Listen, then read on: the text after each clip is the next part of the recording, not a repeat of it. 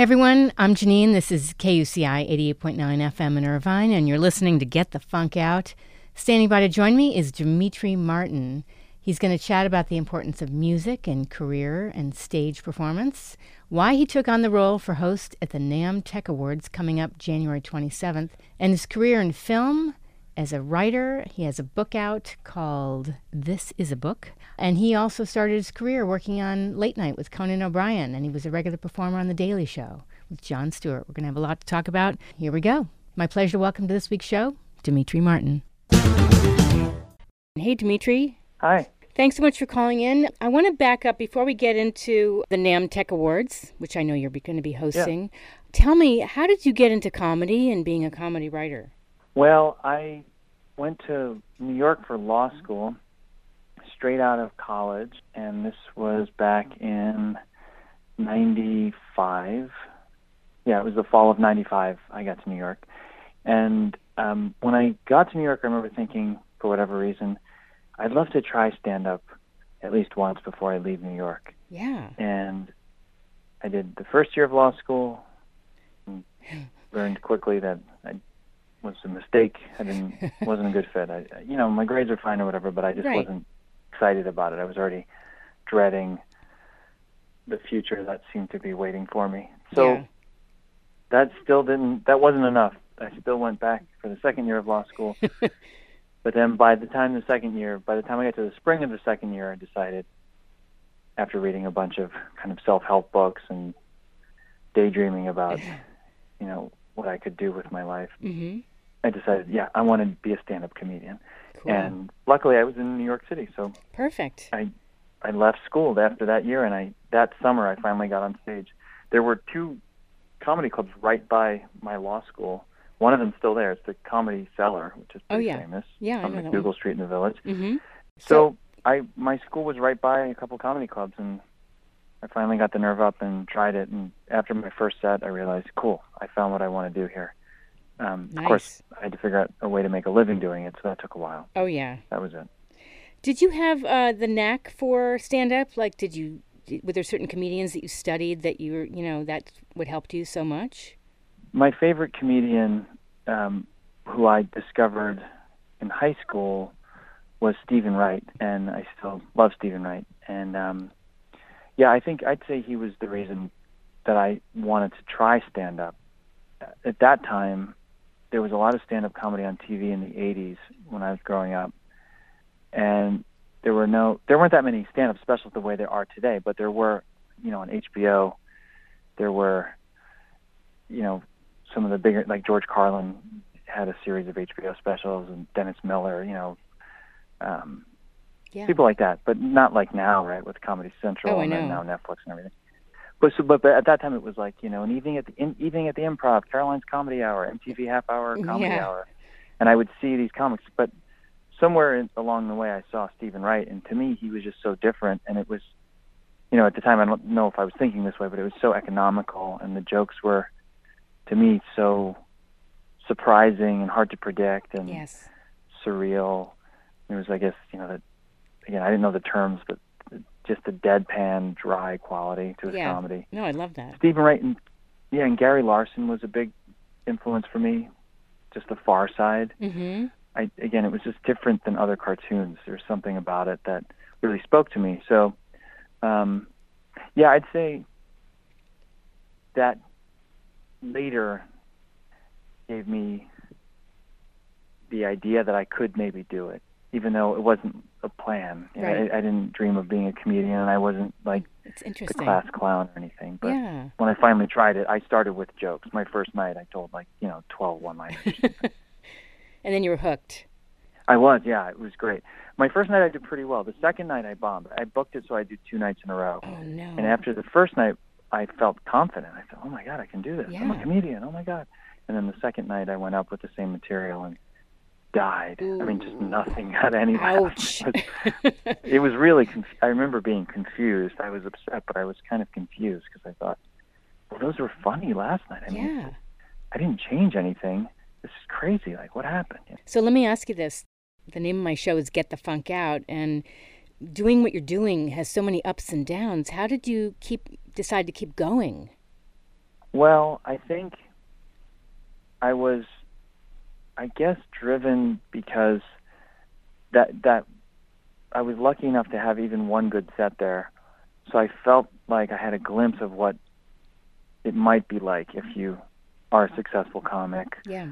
And I think along the way, I, I you know I'm a big reader, and I think having kind of a steady diet of different kinds of books about I don't know following your dreams or resilience. I mean, some of again some of it was like self help stuff, even Mm-hmm. like reading like the Transcendentalist and stuff, but some of this very lyrical, poetic content about finding your your calling and that kind of stuff Yes. that that really helped me feel like hey this is um this is something I should pursue and also I should try to maybe redefine what I think success is um I I always got good grades so I was a good little student and I could go to this school and that one and you know Mhm. get my test scores and everything but it was such a such a much more sheltered linear path that I was on without realizing it and then once you you know kind of get out into the real world and you're not getting grades or anything. Oh yeah.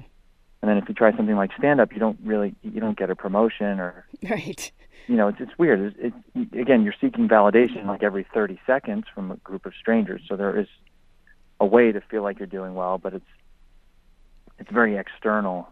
So I think for some for some people, if you pursue something like that, it forces you maybe to find a way to get validation that's maybe a little more internally grounded or whatever. Right. So yeah, for me it was it was this idea. Hey, I, I might have to just redefine this idea of of succeeding. Maybe I should give myself a bigger window here. So I do Mhm. remember thinking, okay, so how long do I do this until I decide I failed or succeeded? Oh really? Because I was just a few months in, and I thought, Yeah. well, it's going to take a while. So do I give myself a year?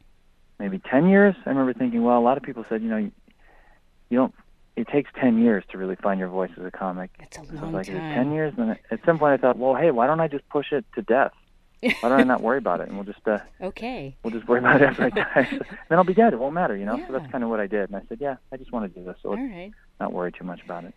You have an, a comedy album called These Are Jokes, and you have a book called um, This Is a Book. Do you, do you always you have this Yeah. deadpan kind of, you know, unique sense about you? Have you always looked at life like that?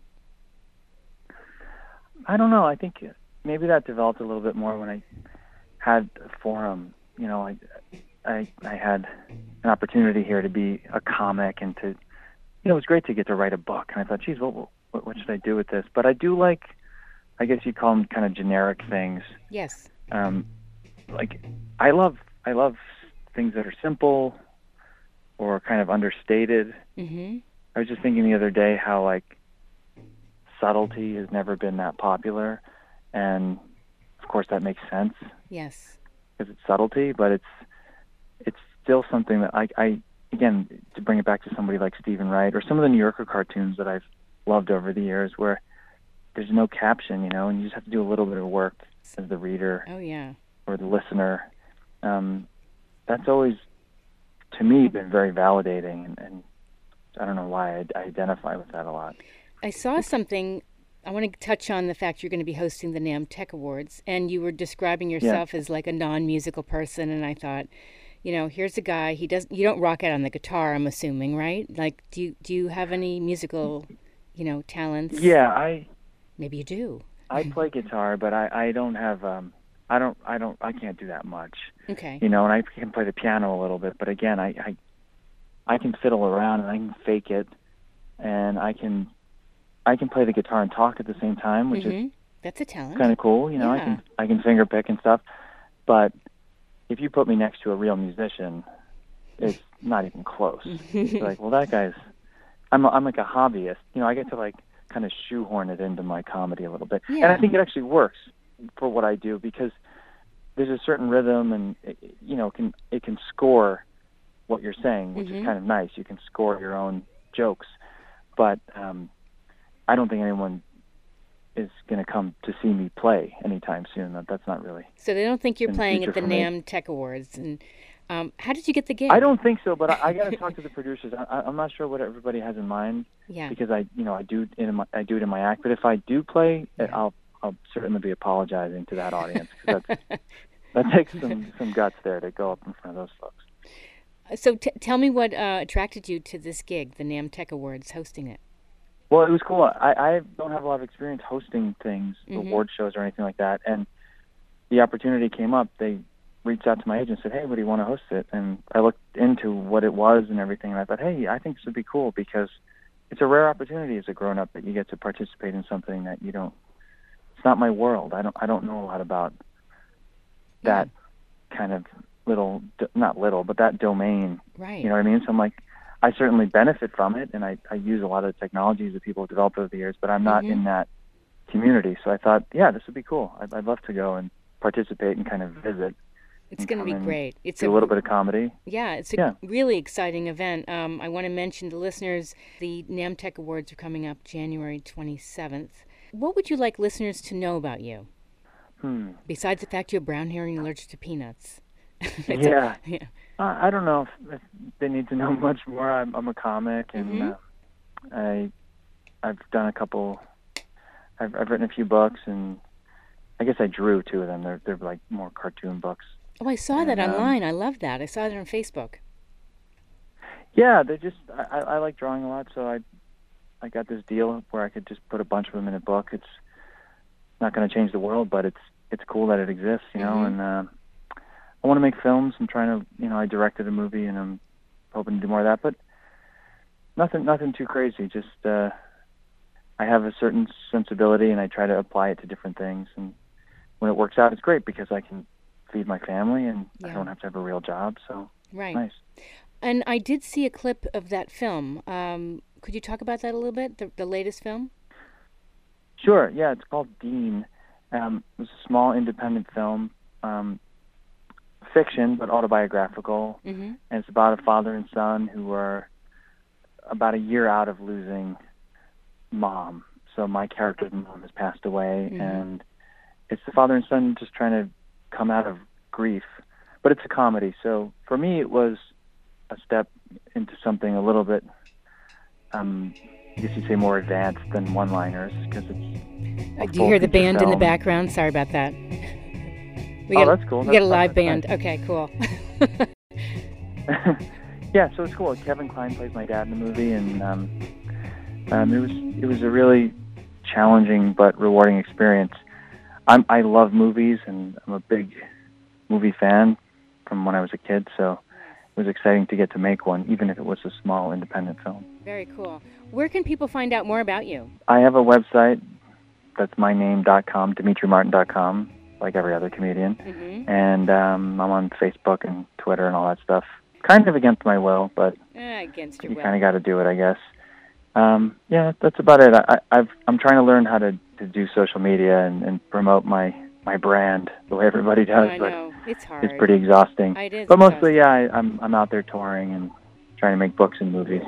I- oh no, I have a plane going over. Oh, you do? Oh, okay. 'cause I was like, wow, the band. We, we had this live band scheduled. So I want to ask you one thing and then we'll wrap. For people that are, you know, aspiring to be stand up comedians, maybe they're getting um, discouraged. Do you have any advice to keep going?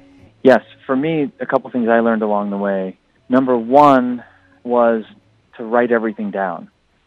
So while that might not seem that relevant to resilience or persistence, I found it really helpful because once I got over myself and stopped worrying about how great or hilarious each idea had to be, and I focused more on volume, then the game changed for me, and it was really about my relationship with my own ideas and my own little body of work. And now that I've been doing it 20 years, by keeping those notes and ideas, even when I felt like, geez, this is stupid, and Yeah. I'd be so embarrassed if somebody found this notebook. This stuff's not funny. These are dumb ideas. This is not original. Um, what I found, the nice surprise was, when I'm working on a new project, or I get an opportunity to go meet, say, with some studio, and they're like, "Do you have any animated movie ideas?" I can go look at my old notebooks. and Very say, nice. You know, Yeah. yeah, in like 2003, I was writing this to be some stand-up joke, but look, there's an idea for a character, And that leads to this idea for a story. So I've found by respecting your own creative process and your own ideas and just being kind of humble enough to not worry about being brilliant, but just trying more to be prolific, you develop your own library of your own ideas that you can pull from and transform and recombine, and then these cool, surprising things happen where suddenly you get an idea for a short story or a book, Yeah. or the joke that wasn't funny in 2002. You reread it and you realize, oh, now I get it, and then Yeah. you can kind of punch up your own joke 10 years later or something. I So stuff like that. It's like I think it's more about developing a body of work, and I find that that's somehow helpful in being resilient and, and not worrying too much about the roller coaster that whips you around that you can't control so much. Yeah. Whether you're succeeding or getting a break or not, you can control how much you write. That's great advice. I carry around a notebook, and sometimes I revisit an idea, re- rework it. You know, uh, the idea I might thought was crap might come up. I might, you know, take off on that idea and build something else. That's great advice. Yeah, that's my experience too. Like I think it's really valuable. I want to thank you so much for calling into the show. This has been awesome, and I hope to meet you at the NAMM Tech Awards. Great, thanks. Yeah, I appreciate it. All right. See you there. Awesome. Thanks. That was Demetri Martin calling in to talk about all kinds of things he's been up to, his backstory into comedy. Thankfully, he left law school. Wow, what a talent. And he'll be hosting the NAMM Tech Awards coming up uh, January 27th. You are listening to KUCI 88.9 FM in Irvine. I'm Janine. This is Get the Funk Out. If you want to follow the show, I am on Twitter at moms underscore rock. That's M O M Z underscore rock. And the show blog, getthefunkoutshow.kuci.org.